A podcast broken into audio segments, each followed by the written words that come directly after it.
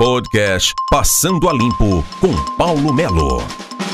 Eu sou Paulo Melo e o podcast do portal mznoticia.com.br. Nós passamos por uma campanha eleitoral e muitas promessas em todo o Brasil. E essas promessas normalmente ficam no esquecimento porque é trocado a troco de uma linguiçada, trocado a pouco de benesses, de cargos na administração, uma série de coisas.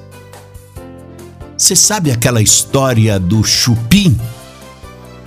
O chupim que bota ovo no ninho do tico-tico porque ele tem preguiça de ele construir um ninho para procriar.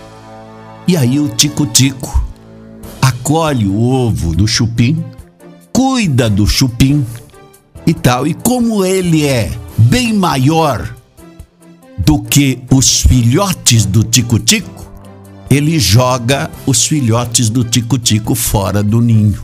E assim é a política do aproveitar, do tirar proveito, do se beneficiar de custe o que custar estar no governo. É assim o caso da UPA Santana.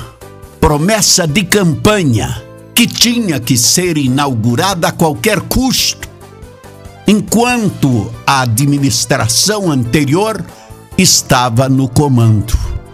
E aí buscam equipamento de um lugar, busca um equipamento de um posto de saúde e se montou, como diz o outro, de qualquer maneira, a UPA Santana para colocar em funcionamento. E o resultado está aí, hoje.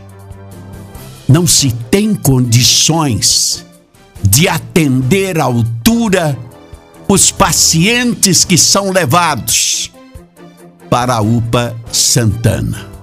Porque não tem estrutura, não tem profissionais em condições de atender a todos os segmentos da necessidade da saúde de Ponta Grossa são dos acidentes, são das questões do Covid, uma série de outras situações que a população necessita.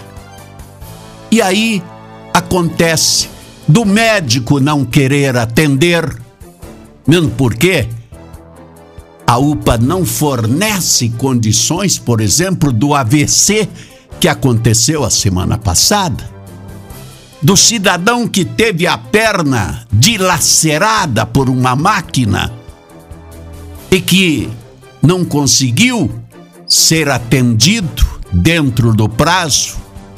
Então, estas promessas de campanha, uma hora chega a conta.